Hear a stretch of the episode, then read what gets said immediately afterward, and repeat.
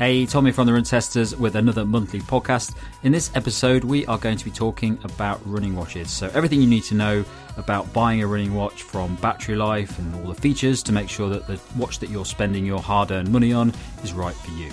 There's also an interview with Puma athlete Edna Kiplagat, who is one of the all time great marathon runners with wins at some of the biggest events around the world, including Boston, London, New York, and World Championships. So I'll be talking to her a bit about her training, about her run in the recent Boston Marathon, and lots of other stuff as well. So that's halfway through the podcast. We'll also be answering a load of your questions that you've posted to us on the channel. So if you send us a question, it might be in there. Right, let's jump in and do the podcast.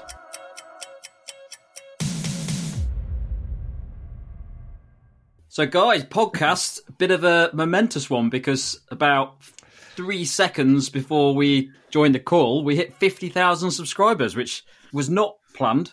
but, uh, I've been sitting by my mic for days waiting for this. What do you mean? uh, a nice welcome, uh, welcome treat for us. So halfway to that plaque, that YouTube plaque. Yeah. What colour did you get that... first? I think it's like the bronzy one first, isn't okay. it? Silver, silvery one. Who's getting the plaque? Shotgun the plaque. Yeah, who gets? Plaque. Yeah. Well, we, you doing have, a rota. You, you, only get one, and then you have to order the, the duplicates, don't you? Okay. Uh, I've already researched it. I've already investigated the whole process. the only reason I do any of this. Three years away at this point. But... yeah, yeah, yeah. I, well, I, I, I guess I worked it out. I estimated it to be like uh, two, two, two in a little bit, oh, okay. two in a month. At our current rate. Mm. Okay. Yeah. All right. Well, uh, I'll put a, uh, celebratory sound effect on to uh, commemorate the occasion. Please do.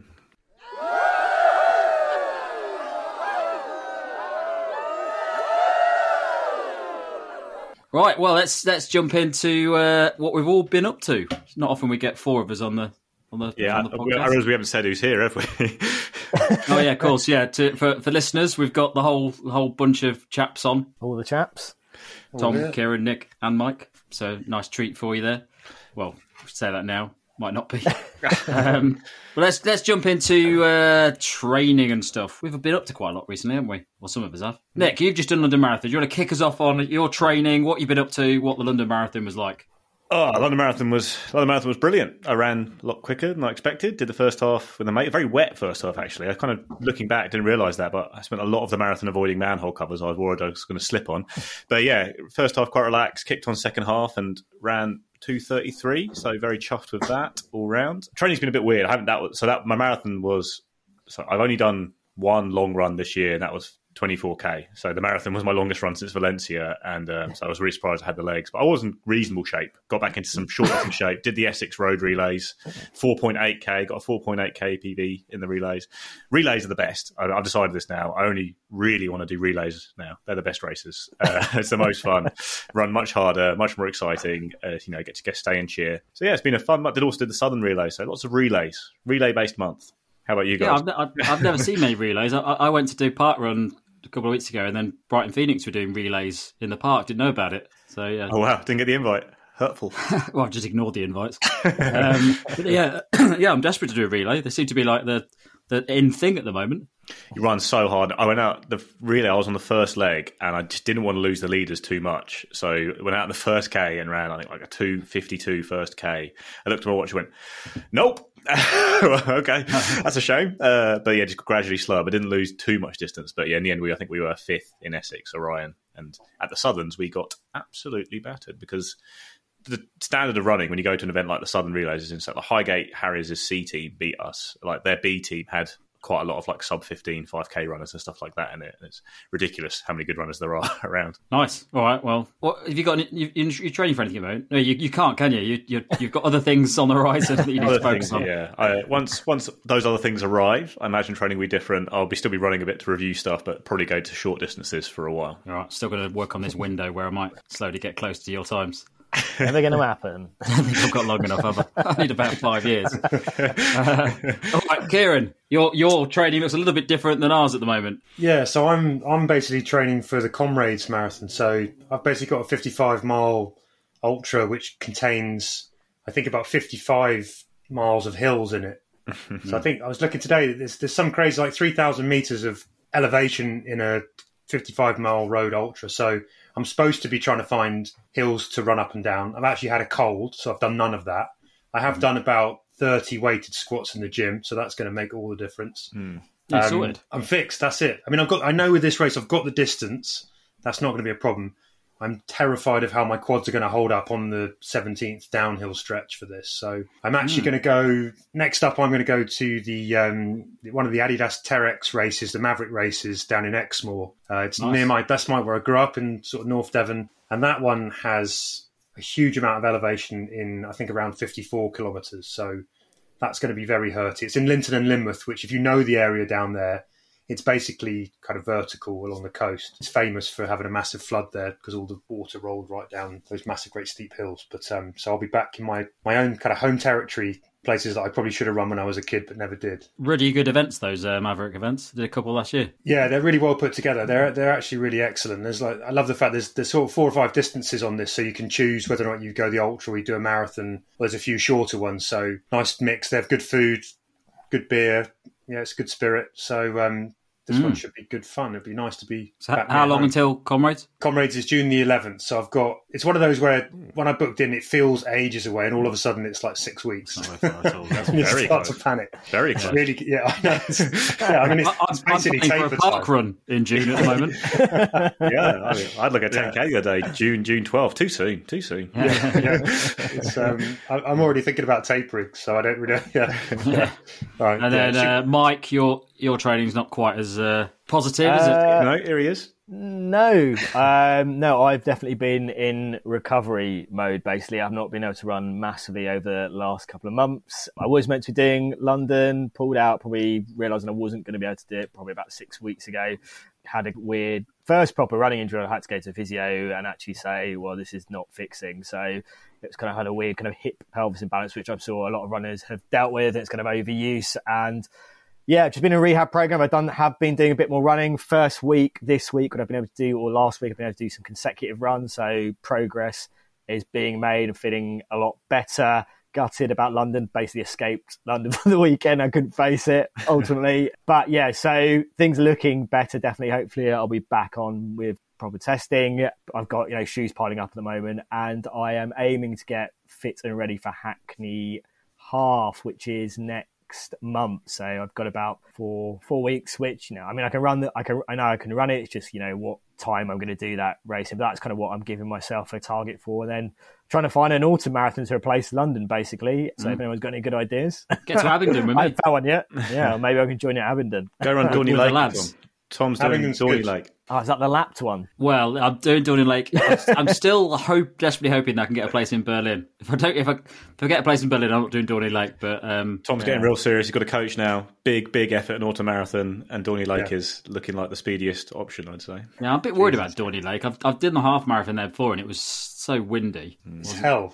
Yeah, hellish place to run. Yeah. Yeah, It's about I've done the half there, and it's like yeah, fifty percent of the time you you can't hear yourself. You did it so right, didn't windy. Nick? Did Nick? You did it, didn't you? Oh, I ran, did I it, ran a yeah. 229 there, wasn't that big? did you get it on a good day though?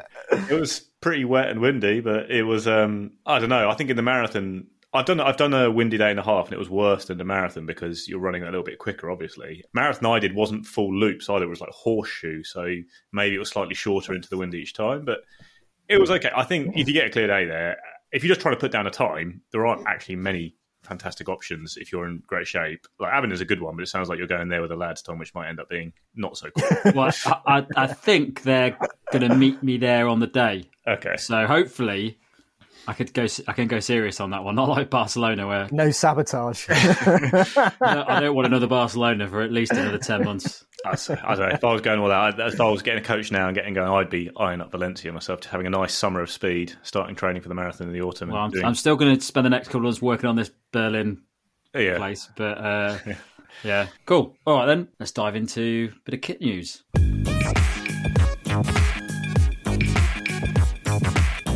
Okay, so running kit news. Not loads that we've got to update on this month. A few, a couple of big ones, and I've got quite a lot to talk about. Well, I can't talk about. Um, but let's start with the Vaporfly Three. We have got a first run up on the channel on this, but we not really got a lot of videos up on it. We're going to be hammering that soon with all sorts of videos. I've just been out for my first run in it. Enjoyed Uh, it? Uh, it was a it was an easy sixty minute run. Oh, right. Um, and I, I, I, it's been a while since uh, I've done an easy run in a Vaporfly. Because why would I?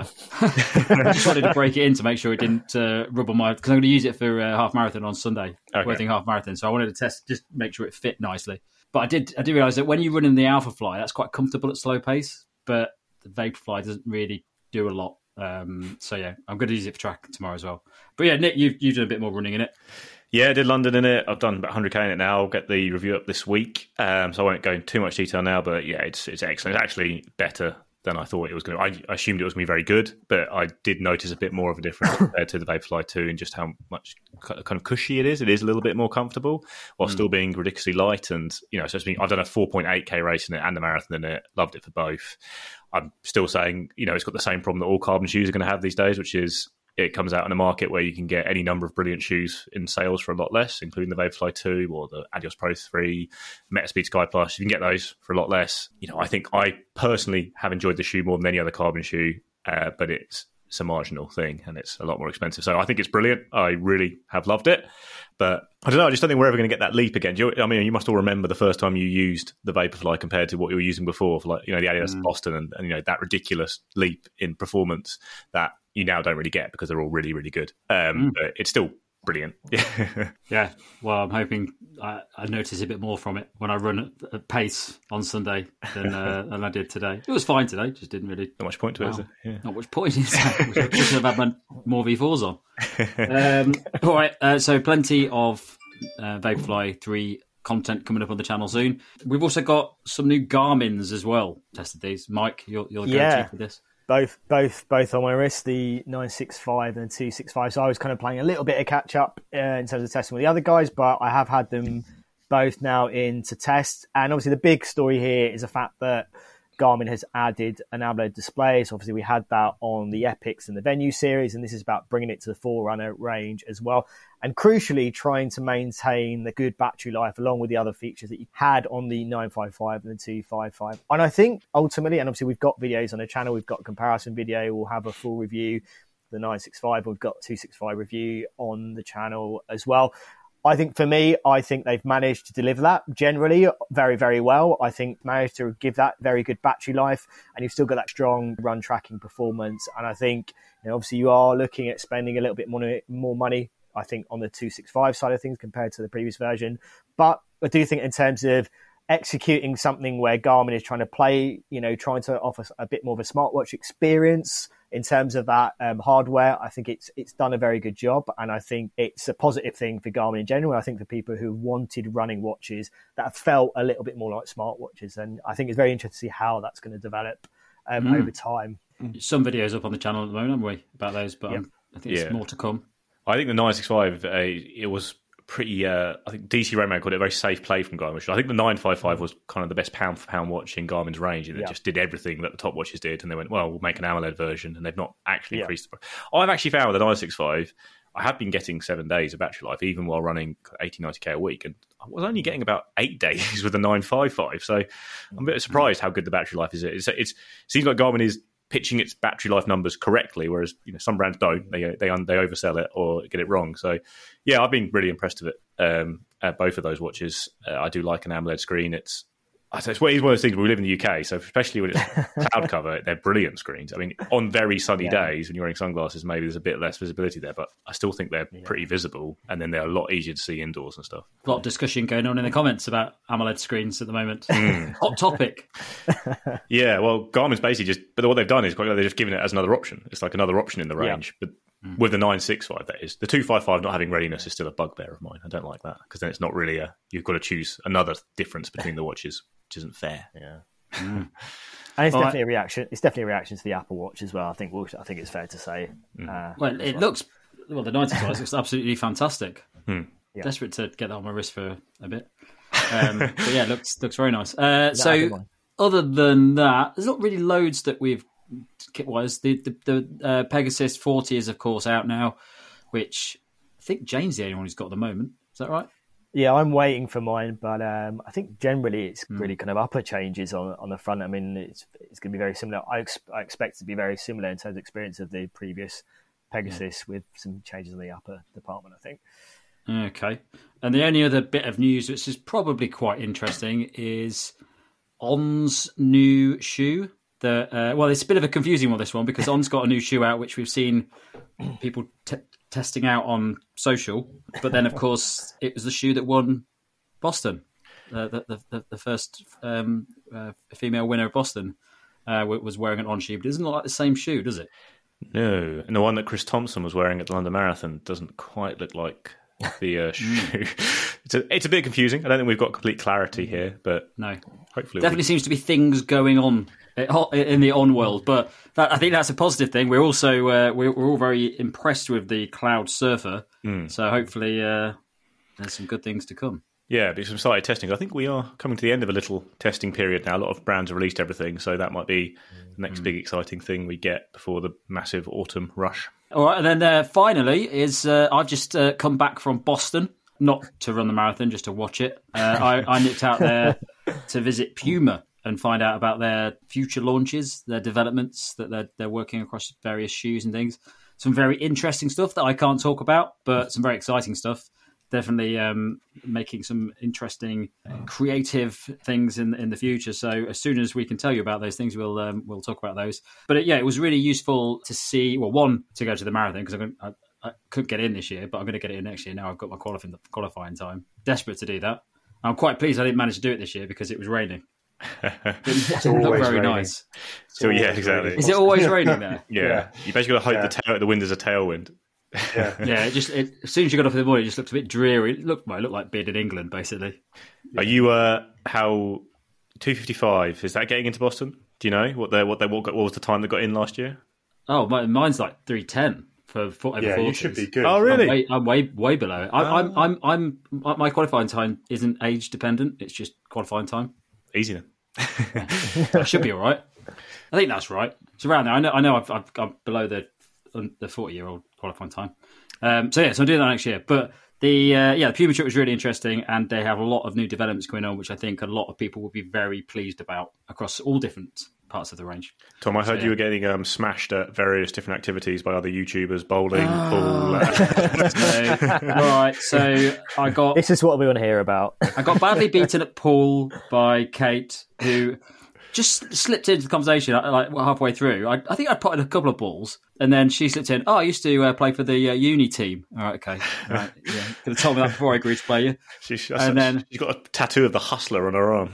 I mean, she was, yeah, she she was annoyingly good. And then I got beaten by the running channel at uh, ten mid bowling. What about uh, Ed Bud? Did he beat you at pool as well? He looked quite good. He was too busy playing Puma, so it didn't get around. He's, he was good at pool, so I'm, I, I, I say he was too busy. I avoided him. I wandered off to do something else. uh, so I would have lost everything, but uh, yeah, I managed to. Um, I think I think I won something there. I can't remember what it was, but I don't remember it, so um, doesn't really count. All right, I think that's it for uh, for running news.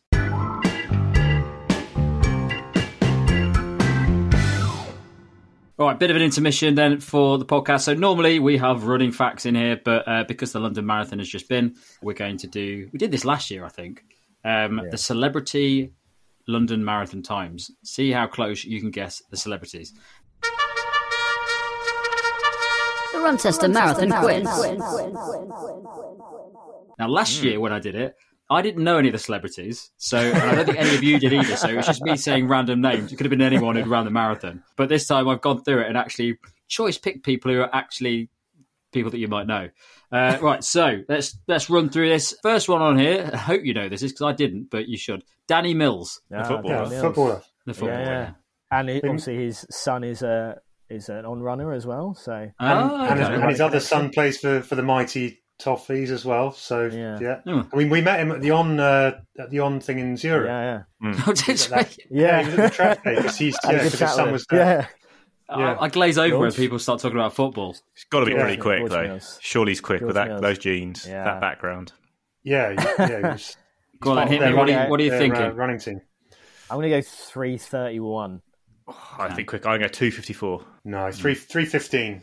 Kieran's got it. It's three twelve eighteen. Oh, That's poor. He's let himself down. He's let his son down. Okay, what about so do you, you know who Dell Roberts is? Yeah, yeah. So Adele Roberts is the Be a Radio One presenter, but she's recently been going through bowel cancer treatment, and she got a Guinness World Record for running mm. London Marathon's time to be the fastest marathon with a colostomy bag. But Mm. what time do you think she got? I think I know this. I think is it three thirty-one. I'm going to say 339. I'm going to go a bit higher. I'll go like 355. Three thirty thirty three. Absolutely phenomenal. Amazing. That's Yeah, incredible. absolutely incredible time. Uh, another one I didn't know, but you'll you should know. Mark Wright, Ah, the footballer. Yeah. Ugh. 420. I mean, he's. I mean, he's still kind now. of playing football, so I would say probably like yeah, maybe three fifteen. I'm going to say. Is that the, is the old Palace player? He's not that old, with is he? Mark Wright? No, it's that guy. The the the, uh, the only way is Essex guy, isn't it? Who plays football as well. Oh, apparently last last played for EFL League two side Crawley Town. Yeah, So yeah. he- so he- he's pl- oh he's, He's oh. not. He's not righty and right. It's not like the Palace think duo. I've got the wrong Ian one here. yeah, I'm going. I'm like that. No, person. it's not. So he's, he has been playing professional football recently. Oh, so okay. I- Then, yeah. all right. 310. Three five, three oh five. 336, 53.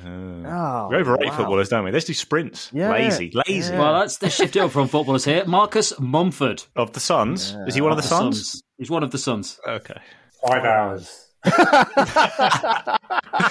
Was he playing music? Uh, don't no, I reckon he's playing quicker than that. I reckon, I reckon this will be the random quick one. I'm going to say, I'm going to say uh, three forty-one. Okay, it's 351. Very good. Uh, 25. Have you got Standard even? one, standard one on the list. Chris Evans. Come on, you must know. You must know his general times from previous years. Oh, he's good, isn't he? What was your time, Tom? What's your quickest marathon time? What's that got to do with Chris Evans? I reckon he's done slightly quicker than you. no, we're talking Chris Evans, the old BBC presenter, not the uh, Hollywood star who's quite fit.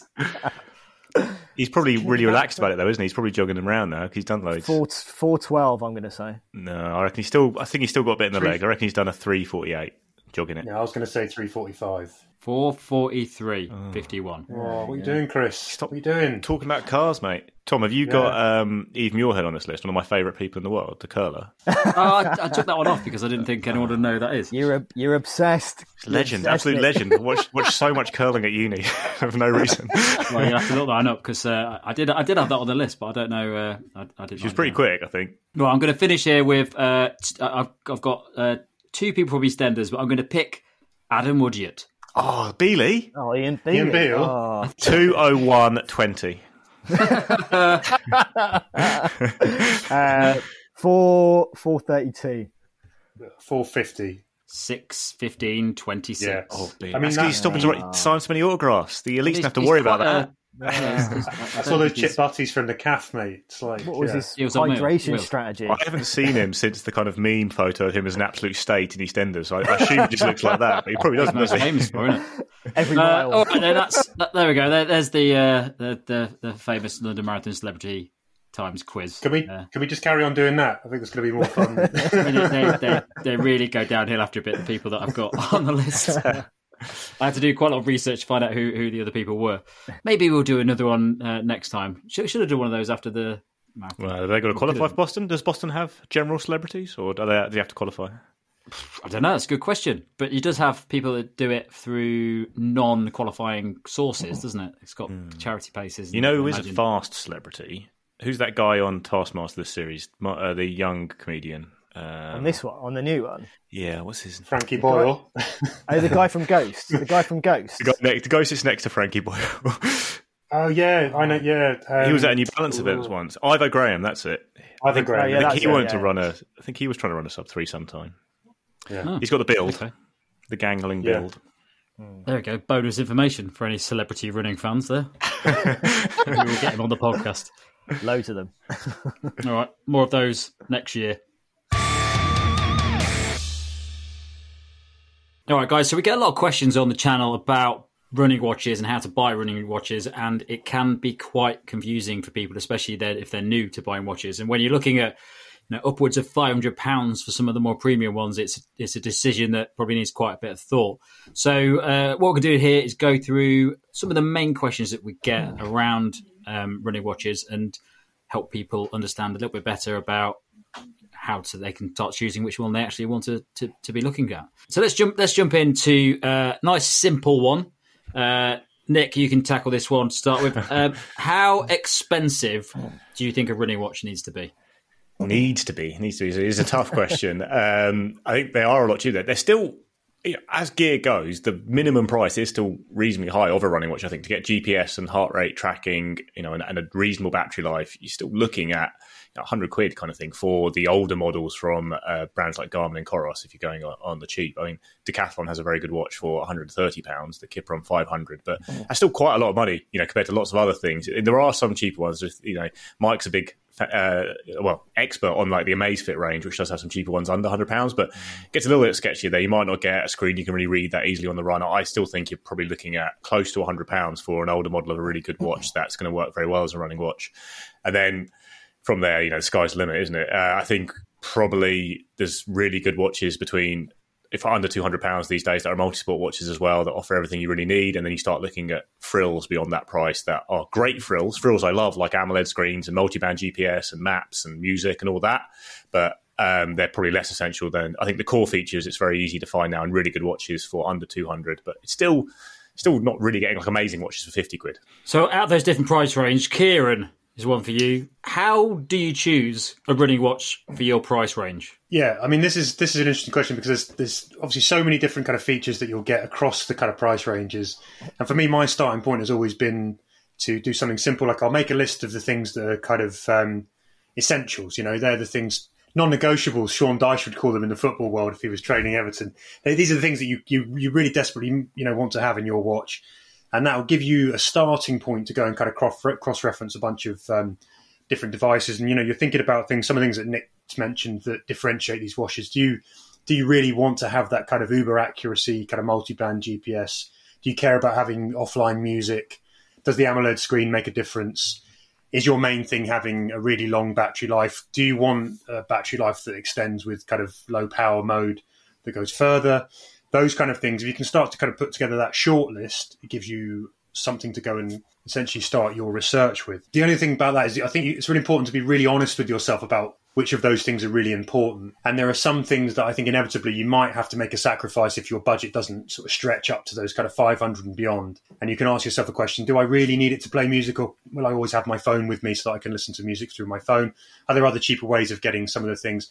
I think a big thing for me, which makes it interesting, we're always sort of testing the heart rate accuracy. A lot of the cheaper watches maybe have heart rate optical heart rate monitors that aren't necessarily bang on. You can kind of supplement that maybe with a cheap chest strap uh, and add kind of heart rate accuracy without going kind of too far up the scale. So you can start to kind of pick out those key points. But yeah, definitely having a little bit of thought before you go into it about what your your key kind of must haves are is, is really useful. Yeah. I agree. I always I always think with watches, it's it's it's, it's very easy to look through the the features and everything and think, oh, I want all of those things, and I'm going to pay two hundred pounds more than I originally intended to. But as we test watches, sometimes we'll test the more entry level watches then and sometimes we'll test the more premium watches. What I often find is that when I'm going for an entry level watch or something that's probably lower down the list, I, I, I don't know. After testing it for a couple of weeks, I don't think oh, I want that watch on because it's got all the features that I'm using anyway. So it it may be nice to have some of these features, but you might you probably don't need them. There's, a, there's another thing which I think you can. One thing is sort of if you're coming in at the kind of entry level and you're thinking about where your running might go and you're a beginner, you might want to give yourself some headroom. So you might find there are features later on that you need, and you don't want to sort of have to invest in two watches. There's another really good trick that you could do right now, which is you could use um, Chat GPT essentially to say these are the four watches that I'm thinking about. Pull me together a table of all the specs in comparison, and it will do it for you. So you can you can use it to get really easy comparative stats out of this. There are lots of the AI tools that make it simple to do all of that trawling. Because I mean, some some brands are really good at putting their specs side by side for their watches. Coros are pretty good at giving you comparatives. Um, some of the others, it's quite difficult. You have to kind of get a spreadsheet open, but some of those AI tools will do that for you now. How very modern of you. Mm. I, oh, I think one other thing to talk about on price range that we don't cover actually that much on the channel ourselves because I don't think it's a huge deal for any of us is materials used. But some people will, if you start thinking that you need the most rugged watch out there, that massively increases the price if you're starting to think about things like titanium and temperatures it can go to.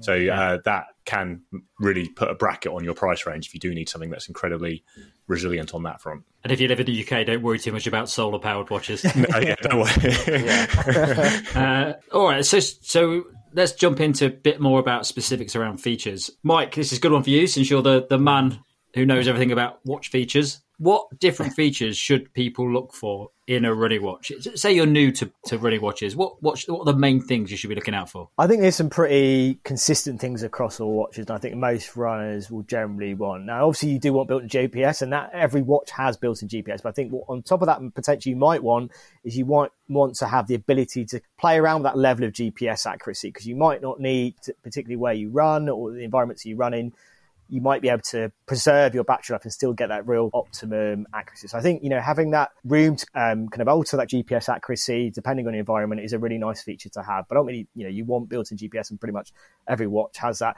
I think also a key thing I think for me, I think most people look for is, you know, that ability to play around the data fields and how your screens look. And whether that's you're someone who wants very simple looking bits of data on your screen when you're looking down at your wrist, or you want something a bit more complex. You know, looking for the you know the watches that kind of support that. It might mean that you have to go for a bigger watch over a smaller watch, um, and having the freedom to customize, I think, is a really strong thing. And ultimately, putting the data in front of you that you really want to see, I think you know during that run for the run things that can help you govern your training i think those are key things we talk about heart rate monitoring a lot now not everyone trains by heart rate. Not everyone needs to see that heart rate information. But if you want that heart rate data and you rely on it, I think having a watch that has a, the ability to pair external heart rate monitoring straps, you'll hear us say in pretty much all of our videos, I think, you know, wrist-based heart rate monitoring is very good and it's good for most runs. But if you really rely on that accuracy, then you want a watch that can pair to a external heart rate monitor. So, you know, de- definitely look at what types of connectivity support those watches have and what heart monitors that opens it up in terms of that kind of pairing. I think the other thing, I think, you know, there's other things I think are desirable features, but not necessarily necessary features. When you're starting to look a bit more in terms of your training, a little bit more in terms of your analysis. So whether it's the ability to create workouts, you know, bring the workouts onto your watch so it's easy to follow them. You're not, you know, hamstrung to your, you know, your phone and, and keeping an eye on what you you want to do for that session. I think those are really nice things to have. We're start, starting to see watches delve a little bit more into training analysis, whether that's helping you kind of look in terms of, you know, how to recover, when you should recover, when you should you know, run or, or, kind of rest, you know, looking at seeing you're making very clear improvements, whether you need to kind of ease off or whether there's certain types of sessions you should be doing. Those aren't essential features, but I think those are nice features to have. And it's very reliant on those other sensors making sure they're delivering that accuracy and that accurate level of data. So that's something to kind of keep in mind. But I think those are the key things I would be looking for. I would be saying to people to look for when they're looking for those key features on running watches. All right, then, Nick, this is an interesting one. I came up with this question myself. Oh, um, because it's something that has cropped up quite a bit in testing, um, and that is what what technical limitations do people need to be aware of when they're picking up a running watch, and why that I mean it can be anything like the features or you know the software or anything like that. Oh, limitations mostly concern accuracy, probably for the most part. Like these are they're pretty marvelous these days, uh, modern running watches, but they are still not going to be perfect all the time on accuracy. Heart rate in particular, optical heart rate is a very hard thing to do. I had a long chat with some of the teams at big running watch brand who are very good at this stuff, but if you want to design the worst place you could possibly put a heart rate monitor, it would basically be the wrist while running because your arms are all over the place. And it's a thin part of the body. So even the best watches are going to struggle sometimes on that front, like Mike mentioned. Um, and accuracy of GPS. Like I'm obsessive about GPS, love multiband GPS, but even with the best multiband GPS uh, available, I use two watches with those uh, with that at the London Marathon at the weekend, and in Canary Wharf they still struggle to get accurate pacing and distance because it's just very hard to get good GPS there. So you can expect very good performance on both those fronts, but you can't expect perfection. And obviously that fees there's a lot to do with the training analysis and sleep analysis, in particular on the watches. That I mean these are useful tools that can certainly help guide what you're doing, but they aren't perfect, and uh, they wouldn't. I wouldn't, you know, stake my life on the uh, training readiness feature of a watch or the recovery advisor on it. But all those things you got to take a bit of pinch of salt. They're all very clever. They do work most of the time. They do work up to a point, and then there's a little bit of the potential for inaccuracy because it's a very hard thing to do. And the other limitation, I suppose, comes to mind for me with watches is how much battery they can pack in, uh, and as a trade off versus things like size and screen brightness and still yet to get the watch that can offer the battery life of something like the Garmin Enduro or the Coros Vertix 2. That's quite a small, delicate watch with a bright screen. It's all those kind of things. You're, it's constantly a trade off buying a running watch, and technical limitations plays into that as well. Cool. And then finally, I'll just add to that uh, uh, that one of the limitations I always find is when you look at the spec sheets or the marketing material around watches that w- when there's a feature like maps or turn by turn navigation and things like that, it's very different on different watches. Hmm. So just having that feature on a watch does not necessarily mean it's as good as the feature that's on another another watch. So sometimes the actual features themselves are limitations because they're not as good as they sh- you, you expect them to be when you get it. And I think that's the same for a lot of the features on those watches. So things like music on watches I never find to be that good and ne- ne- never that usable. Um, but also, it can have an imp- impact on battery life and stuff like that. So, yeah, some of the features, um, just be aware of the features on watches because sometimes they're they're not as good as they sound. Um, Tom, I I just- just, I just, I, sorry, go. Mike. Go on, you go. right. You go. No, no, just to kind of add, uh, Nick, in terms of those kind of adding those additional metrics, I think what we're seeing and I think will evo- evolve over time is having these lots of metrics, lots of, lots of information, but actually having the actionable data, the actionable insights with that data. I think that is very much a limitation of a lot of these things where you know, you're having a lot of information thrown at you, which potentially could be useful, but a lot of mm. these brands are still catching up in terms of delivering that information in a way that you can understand and put it to good use. While you can get that with some of the features on these running watches, a lot of the features are still delivering a lot of data, but not really putting it in a really kind of nice, you know, presenting it in a really nice, intuitive way. And I'd, I'd follow on from that, Mike, which is that there's a few things when you look at like, readiness is a really big one where a lot of the watches calculate readiness by they mash together a load of metrics, different metrics, whether it's your sleep, your kind of resting heart rate, other bits and pieces that essentially, if they're not 100% accurate at that, and we know that there's big limitations on the accuracy of sleep, and they try to combine this into the readiness score, when you wake up in the morning, that readiness score is going to be off. So you have to be aware that it's when, when you're when you're amalgamating a lot of data to try and get you this one really nice and tidy and easy to understand score that says yeah go and or no don't go. If the data that it's feeding from in six different pools isn't right, that's not bang on. And I would absolutely recommend watches that go with sort of a straight HRV reading if you can, because your heart rate variability is actually a response to all of those other bits of physiology that affect your readiness. So that's a that's a good kind of score, and I think that's a that's a big thing. I, the other one that I think is sort of people get baffled by is the the idea of productivity and what's not you know when your training is productive and not. And I think understanding how and why and where your watch is calculating those kind of training insights and metrics is really um, important if you can. And not all brands are brilliant explaining how they're getting to those numbers. And if you don't understand how they get there, for me, it, it kind of yeah, it makes it a bit difficult to really ensure that they're accurate or understand how to use them properly. Yeah, and I don't quickly forward for that is you can see that really clearly with things like race time predictions and stuff like that. So use that as your barometer to know roughly where your watch is gauged by because it's like so it's based on these algorithms that might not apply to you perfectly. I think well, actually one we, I should have mentioned earlier. That I think it was quite interesting that people mention is I wore two watches and got different GPS readings on both. That's just going to happen. That's because GPS is not that accurate. The same way when you go and run a marathon or a race, your watch will not give you the, the exact race distance because GPS is not that accurate. It's, it's never. It's always the watch's fault. Put it that way. It's never that the race course. It's well, sometimes the race course is wrong. Brighton Marathon, but mostly it's uh, it's the fault of the Not watch. this year. not this year. Yes, true.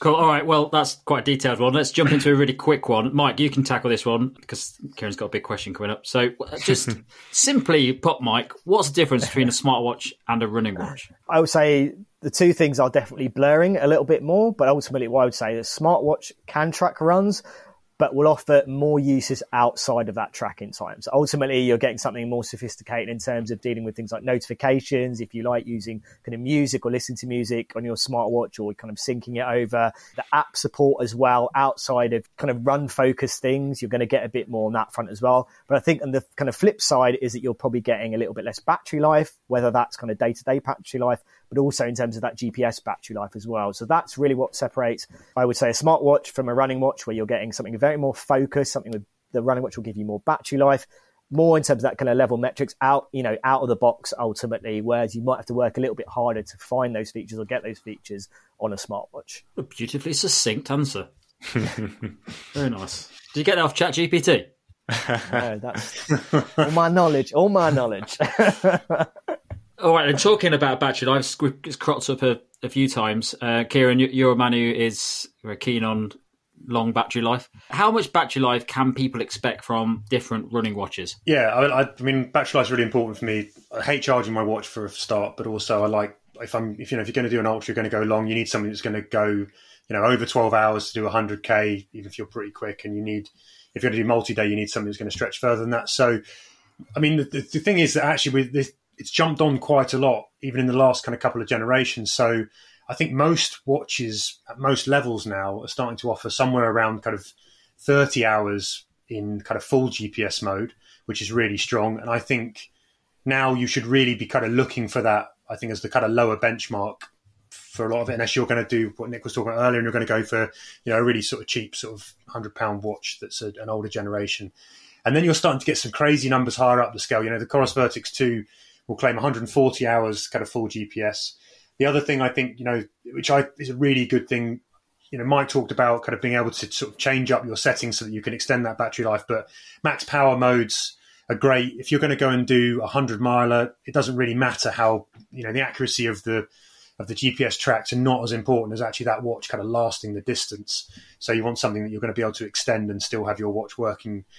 There's nothing worse than having that drop out halfway through a big long run like that. It's definitely happened to me. I mean, I, I go back, you know, three, four or five years, and I'd be having to take two watches to do something like a hundred mile ultra and switch them out halfway through or charge them up. And we're no longer in that world. So yeah, anywhere between 30 hours and probably like 140 you can expect now. And there's kind of gradations up through that.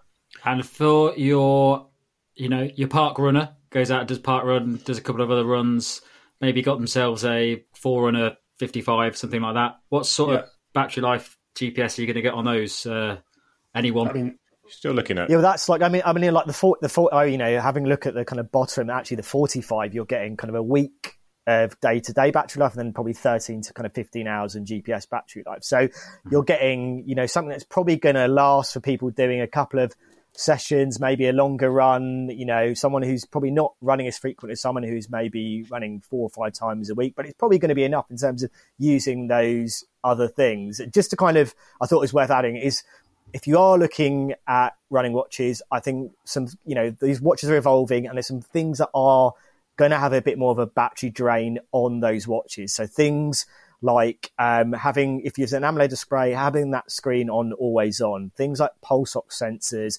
drain the battery life more. Music streaming does. The new dual, dual band GPS mode that we're seeing on new watches, those will hit the battery life harder. So looking at those features and really digging into how the companies, uh, the brands reflect those battery numbers based on those features is really important, I think, as well. I'd also say that um, looking beyond the GPS figures to real world uses, the brands have very different approaches to how your watch performs in between runs. So, and that massively changes how long they'll last. So, a watch, for example, a Coros and a Polar watch that will both have 40 hours of GPS the Polar Watch will last maximum seven days because it will be using doing quite a lot at night, lots of heart rate variability tracking. They just say seven days roughly is what you're going to get from it. Coros Watch is going to last two or three weeks because it doesn't take it doesn't automatically even take your heart rate 24 7 unless you turn that on and the screen's a bit duller. So, and Garmin almost splits the difference. But I do, yeah, so it is uh, in terms of real world usage when you're just kind of training each week.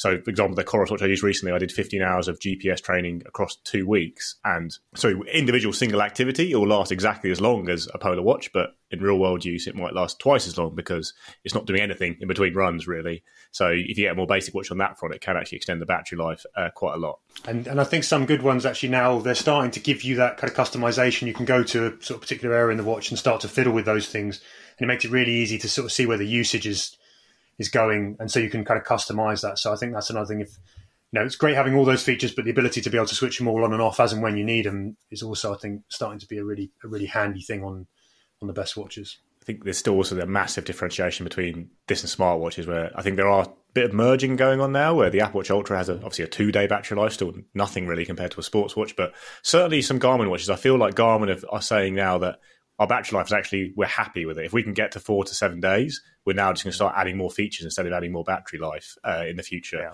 So there is maybe the merging around there for those kind of bright screens and good sports tracking. Cool. Okay, let's talk durability. Probably not too much to discuss on this one, but uh, who's it? Nick.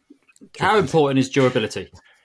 Durability is very important. You want your watch running watch is going to take some knocks. Like um, even if you are purely a road runner, you're going to hit it on something or something like that, and it's you know you don't want it to chip or fray. You don't want the screen to crack, and you want the screen to work for many years to come. I think that was a big fear with AMOLED screens on watches, and still obviously we've only had things like the Epix and that for a couple of years in the Venu, but doesn't seem like you know people worry about burn-in on AMOLED displays that you know it starts to get shadows of things that have been on the on the display in the past. Doesn't seem to have been a real problem, but yeah, some watches are really built for everything. You know, Garmin, the Garmin Instinct range, and then then you look at the more expensive metal watches like the Coros Vertix 2 and the Garmin Fenix and Enduro watches that are built to withstand everything.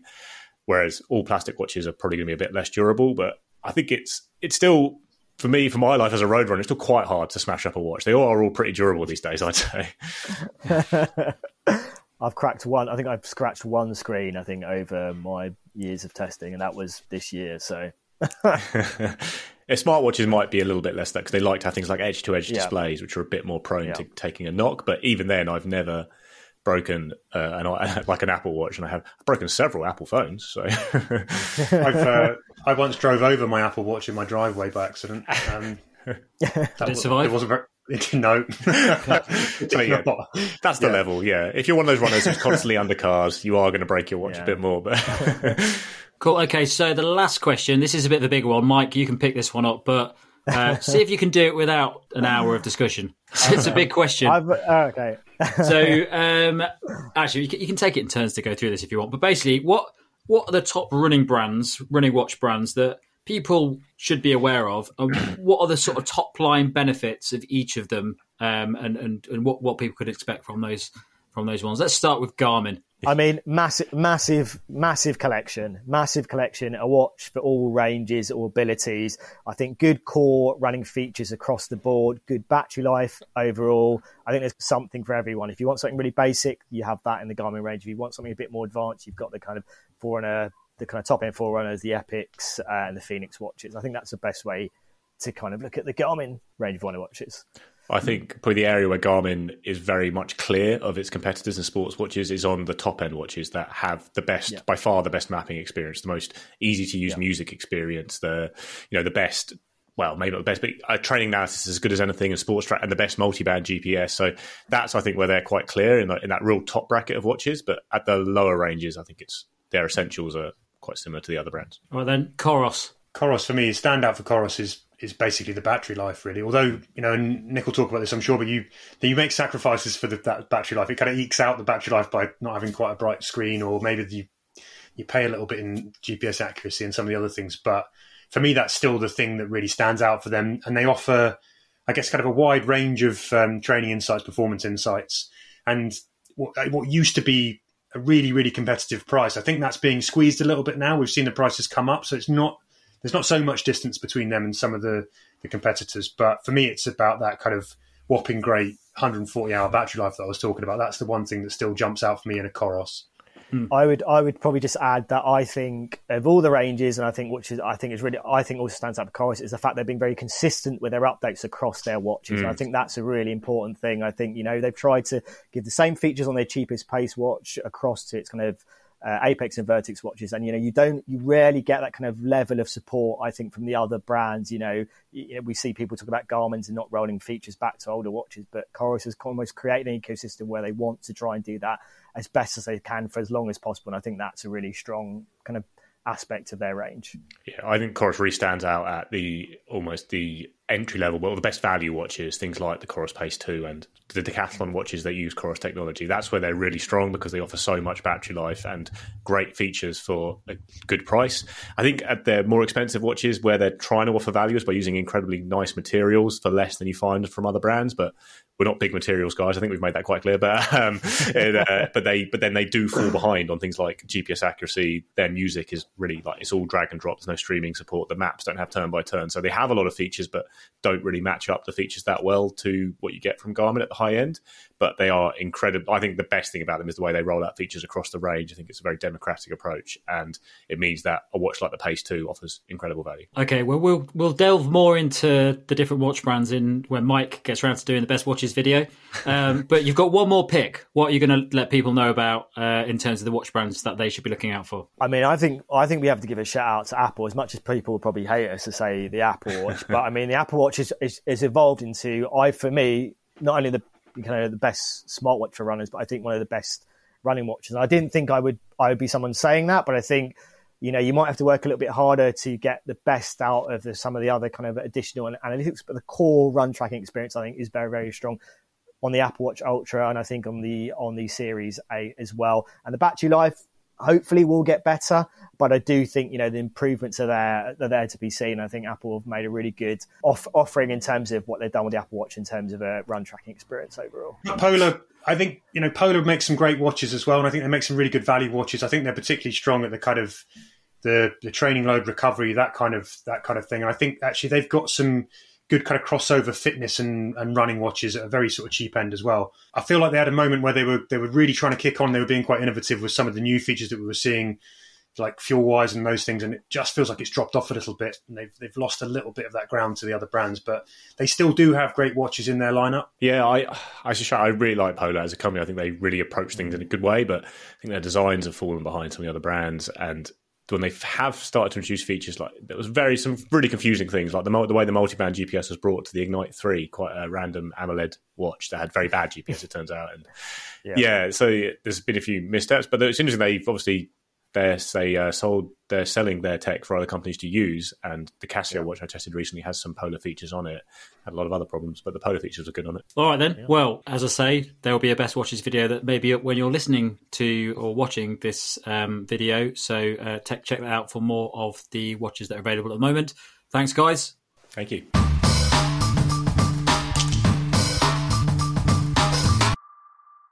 Time for a bit of a break from the chat. This is my interview with Edna Kiplagat. So, thanks for speaking to me. And um, yeah, I had many, many questions for you.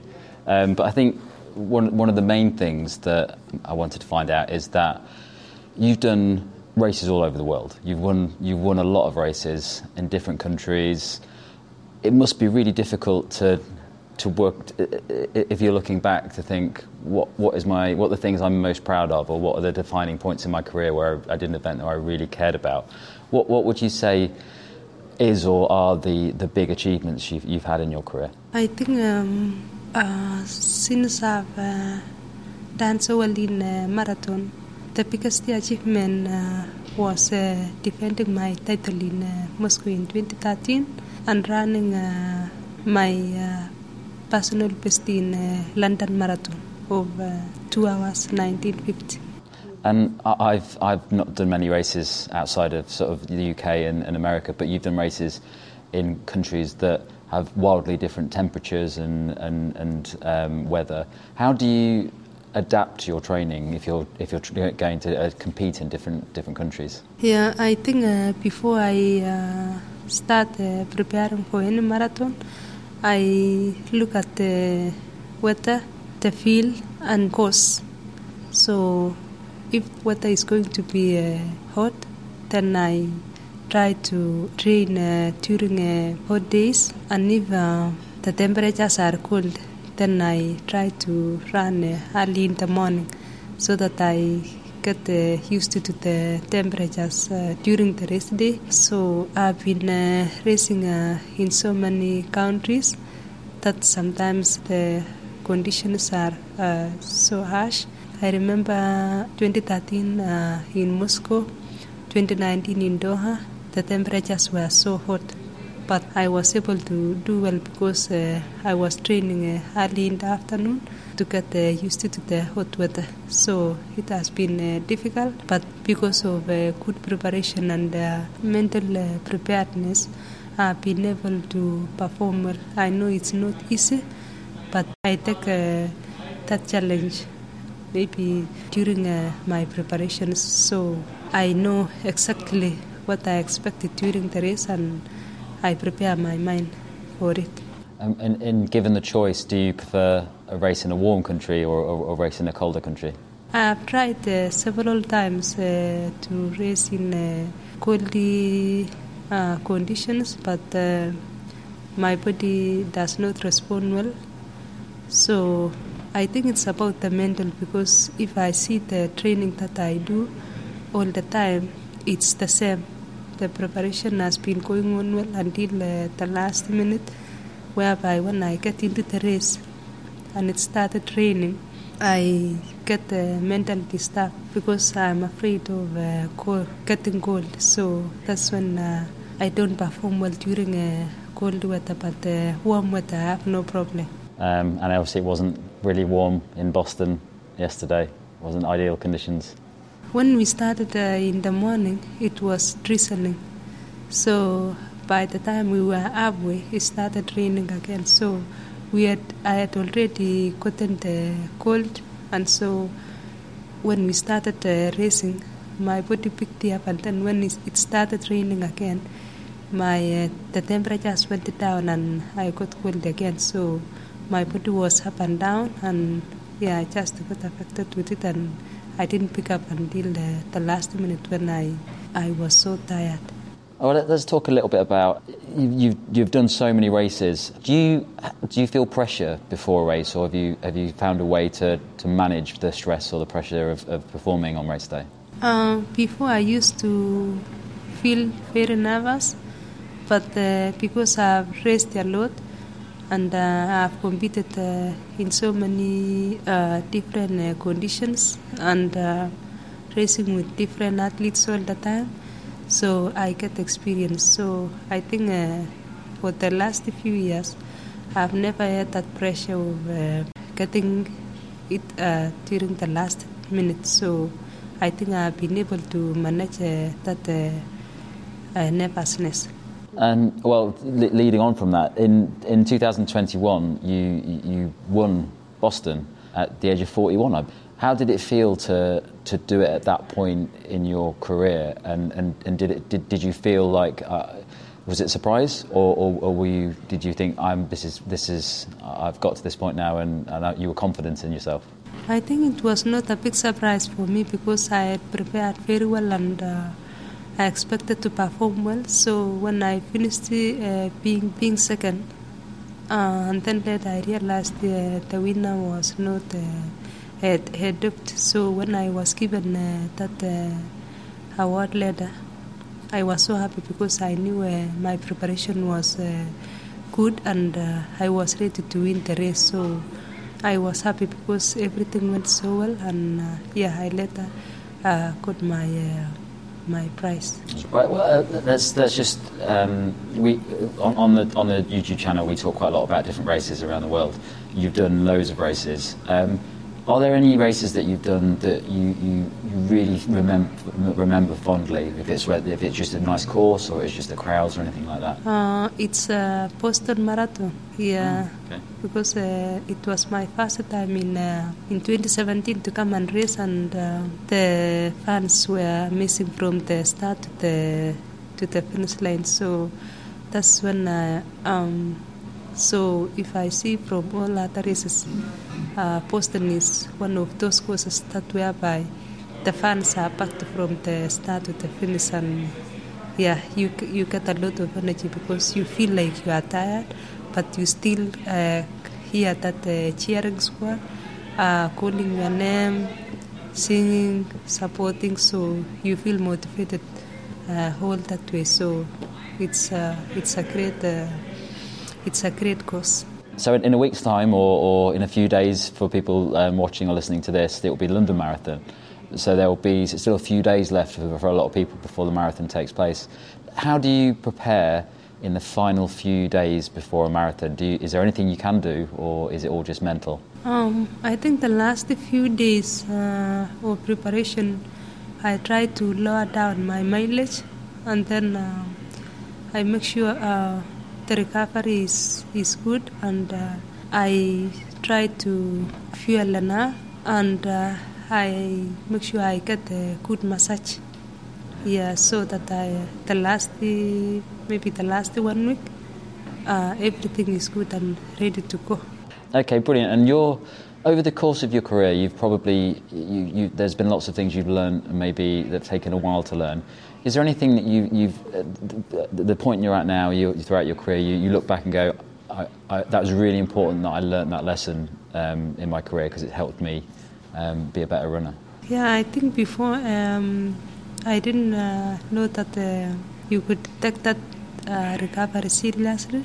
So since the first time when I started uh, racing uh, my marathon and I performed, so that's when I learned uh, recovery is very important, and uh, I've been uh, doing uh, a lot uh, to make sure that my body is fully recovered during the training, and even towards the end of my preparation, I always watch about it because I I need to lessen distractions that it can make me not focus in my training.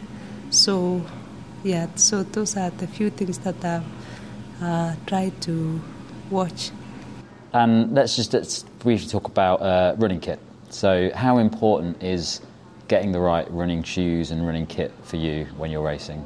Yeah, running shoes is uh, very important because you might uh, train uh, so well, but uh, if you don't have uh, the running, the right training shoes or uh, the right uh, running gear, it affects your mind because uh, you don't want to feel any pain, uh, get any blisters, or you feel uh, calves. So it's very important to have, like for me, I always prefer to have racing shoes to use for my last long run or my last speed work so that I can have uh, that feeling before the race day. So if it's not a good size or um, if it's not comfortable with my feet, then I have time to change. Yeah, it, it's something that crops up a lot, and, and a lot of elites say that the, the most important thing is comfort, because that that's going to be the thing over 26.2 miles that's going to really affect you, but, but by the end. Um, and you, you, you raced in the um, Puma Deviate uh, Nitro Elite 2s, didn't you? Uh, which I think is quite a common shoe. I saw quite a lot of people racing in that shoe. Uh, big fan of it myself. Okay, and then now, now, now you've done Boston this year. What's what's life looking like now? Are you are you training for another event, or are you going to be taking some well earned rest for a bit? Yeah, uh, for now I'll be taking a few weeks uh, of rest.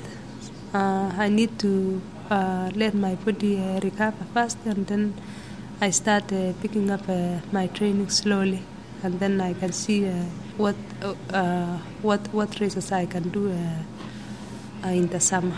Well, thank you very much. That was really interesting, and, and uh, I've got some useful tips that I need to to, to, to listen to myself. Um, but yeah, thank you very much.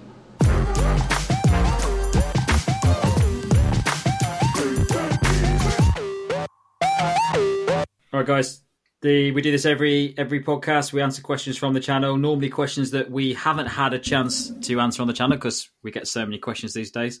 And uh, also, I should probably flag now that sometimes we, we get we get quite a few emails nowadays, and they're really long. They're really we get really long emails with lots and lots of information on about somebody's specific running. It's very If you're nice. one of those It's nice people- to get them, but it's um, It's really nice, and and the people that sending them are really friendly. It's really nice to get some feedback from you guys, but we just don't have time to go through like loads and loads of information about your running and everything because we struggle to get back to like the the, the quick answers on the on, on the um, on the comments. So if you've got a question, if you the quicker and simpler it makes it, the more likely it is that we'll get back to you on it. If it's a really confusing one, it it goes into our draft folders and yeah, this sort of disappears because we haven't got time.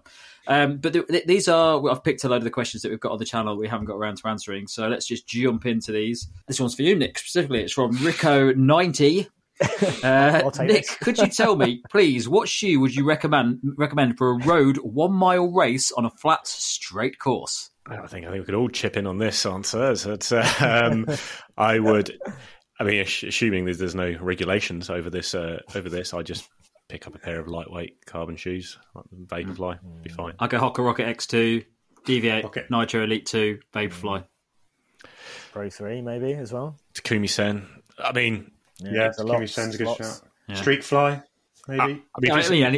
if it's a straight line, I'd be perfectly happy going at it in the Alphafly. yeah, it's a, it's a. Yeah.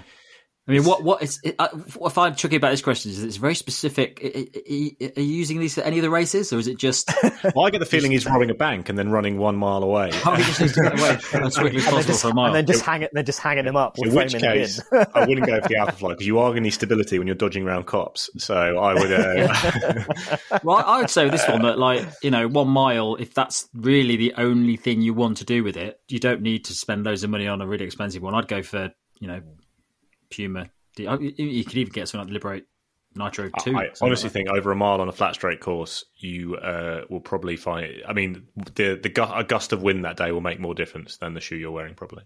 that. All right, okay. John Coppin says, which one would you choose between? This is an interesting one because I, I couldn't quite work out what the aim was. Which one would you choose between the Shift 2 and the Ride 15? Oh, the Shift 2. Shift shift two. Yeah. Unexpected. Is that in? Do- I mean, depends what you're doing with it. I would choose a Ride 15 any, for anything, but um, Shift 2's got a bit more stability in it. That's essentially what you're getting out of the, the Shift 2. yeah, I mean, I, d- I mean, I didn't absolutely love the Shift Two. To be honest, I think the Ride 15 is a very versatile shoe. I think in terms of what you could potentially do with it. So if you were looking for something with a bit more versatility, I think, and also giving you, a, you know, good. t- I think that can work for a little bit of tempo stuff, but not massive amounts. I think that I'd probably go for that. Okay. Uh, Keith, just Keith, says, uh, Would you recommend these to run a marathon in? Uh, thanks. And that is the Floatride Energy 4.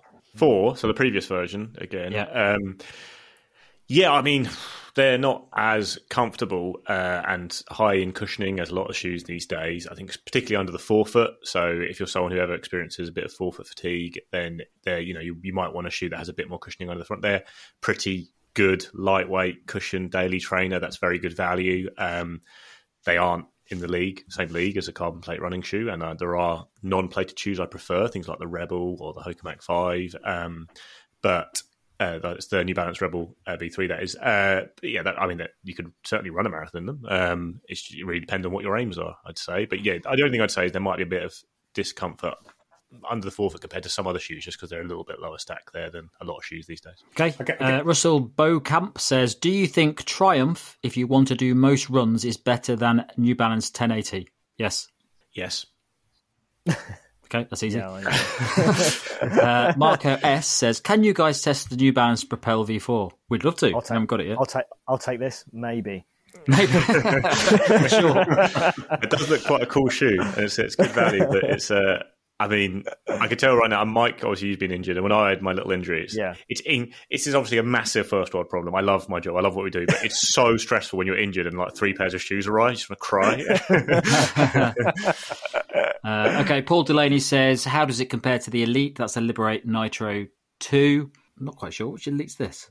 the Puma, Puma Elite, Nitro Elite. Premier League, yeah. just get confused then. Uh, the well, it's doesn't have a plate in it. It's very very flexible, lightweight shoe. Feels very natural. Feel very close to the ground. That's it really. It's it's basically as, as lean a shoe as you can get with a little bit of cushion on, cushioning on. So it's very different than the elite actually. There you go. Fair enough. Uh, Jarek uh, MA2 says, One doubt I have on the 965 is how good is wake up gesture? I love that I can always see the time, even with a very little move or no move of my wrist. How did you find this? I can take this because I use my watch mainly without the always on display, and it's very, very good. I think it's better than most smartwatches that are really, you know, big up that feature on their smartwatches. And I, for me, it's very, very good. So I don't know how Nick you found. Uh, yeah, I, I use it for a little bit. I would turn the always on display on myself if you are really Yeah. wanting to look at. If you want to look at the time with the least amount of movement possible, if you really want to test that boundary, I'd leave the always on screen on, and you can see it from any angle. But I do like that. I like I like not having to move my arm to see the time. That's exciting. So, It's um, good. I, think it's good.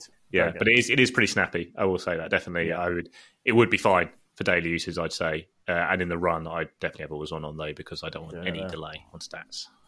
Okay. Uh, Stefan X360 says uh, Garmin Forerunner 265 265 or 965 running. Assuming which is the best for running. Well, we've got a video on this. I love your so, video. Oh, Um, nice. Let's save ourselves some time then. yeah, Watch the definitely video. go, and have a, definitely go and have a look at the video, and we'll give you a very clear, succinct uh, response there. Lead maps, Uh. Okay, and then finally, Paddy Tri Tri Triheat says, uh, "I need your help, guys. I was eyeing the Endorphin Pro 3, but there is a big sale on Metaspeed Sky Plus right now. Don't know which to buy. Oh, Oh, two of my favourite shoes. Comes down to price for me. Mm. I, if they were the same Yeah. price, I'd get Pro 3. If the Metaspeed Sky is 20, 30 pounds cheaper, yeah, you'd be fine with it. what if it's two ninety nine cheaper, Tom? What's I, the? 20, pa- 20 pounds is my buffer for the for the Endorphin Pro 3. If if if anything fits within that, I'm getting the Pro 3. I feel like you might get a little bit more life from the Pro 3 if you're using hmm. it more regularly, personally, I think. So, based, based on kind of my testing of them. So, What's your buffer, yeah, Mike? What's my buffer. Your pound buffer. Tom's given his on a pound buffer. Uh, we're going to start adding this into all videos. I don't know. Oh, I don't know.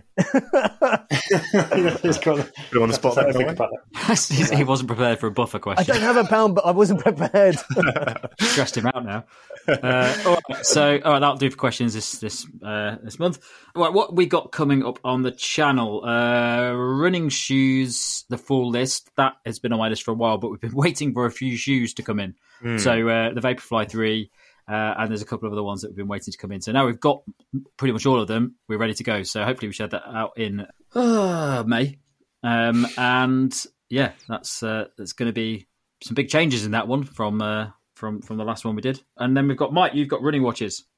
yeah, well, I think we were we were planning to do this, and then Garmin launched the these two new forerunners, so we had to wait for those. So yeah, I think all the big big big watch launches, running watch launches, have kind of. Well, you say this, Mike. I think. I, I, think, I was, I uh, think I asked, I, curse. I asked, I was talking to Garmin at the London Marathon Expo, and uh, I think basically, remember, world, what was it? World Running Day is like June second, and it's and, it, and it's like the Oh. 40th anniversary of four or 20th anniversary of four. Let's get this out this month because there are more watches. There's going to be some more annoying watches. This will be part one. This will be part one. Yeah. So, and then we'll do a part two. we do best Garmin later in the year anyway to hoover up the Yeah, Instinct 2X Solar or some nonsense. Uh, okay. Uh, the other things you got there is running headphones. Can't remember who's picking that one up. Do all but- this this month. I'm on paternity leave. Uh, they're not all. They're not all next. They're all next month. These are these are coming up. Yeah. Coming up. I've Um, got headphones, so and they're, after after after what feels like an eternity with a lull, there are actually some new ones out, which is uh, Yeah. yeah, it's been nothing, is there? That is. been- I've got a lot. I've got a lot of bone conduction headphones I'm testing at the moment. I so got a set of bone conduction headphones that I asked them about their main feature and said this doesn't seem like it's legal, and they've not replied. So I don't think we can cover those. Essentially, the headphone equivalent of taping the top forty off the radio that those headphones had. Oh, I think I might be getting those in. Yeah, yeah, yeah. Looking forward to They're also uh, I won't name the name, but they're also dreadful in terms of battery life and build. So I, I'm not going to cover. I'm not going to cover them. Properly. Okay. Uh, cushion shoes. Well, I'll be picking up uh, at some point. Uh, best half marathons. That's on my list. And then we've got the Nike Pegasus 40 review video coming up as well, which um, I'm sure many people are excited uh, about watching. Uh, so if you want to, if you're listening to this and you want to get in touch, you can email us at team at theruntesters.com or you can get us on Instagram at the runtesters uh, or the runtesters on YouTube. Thanks for listening or watching. Catch you next time. This episode of the podcast was presented by Nick Harris Fry, Tom Wheatley, Mike Saw, and Kieran Alger. The podcast was produced by Tom Wheatley. The music was by Fear of Tigers.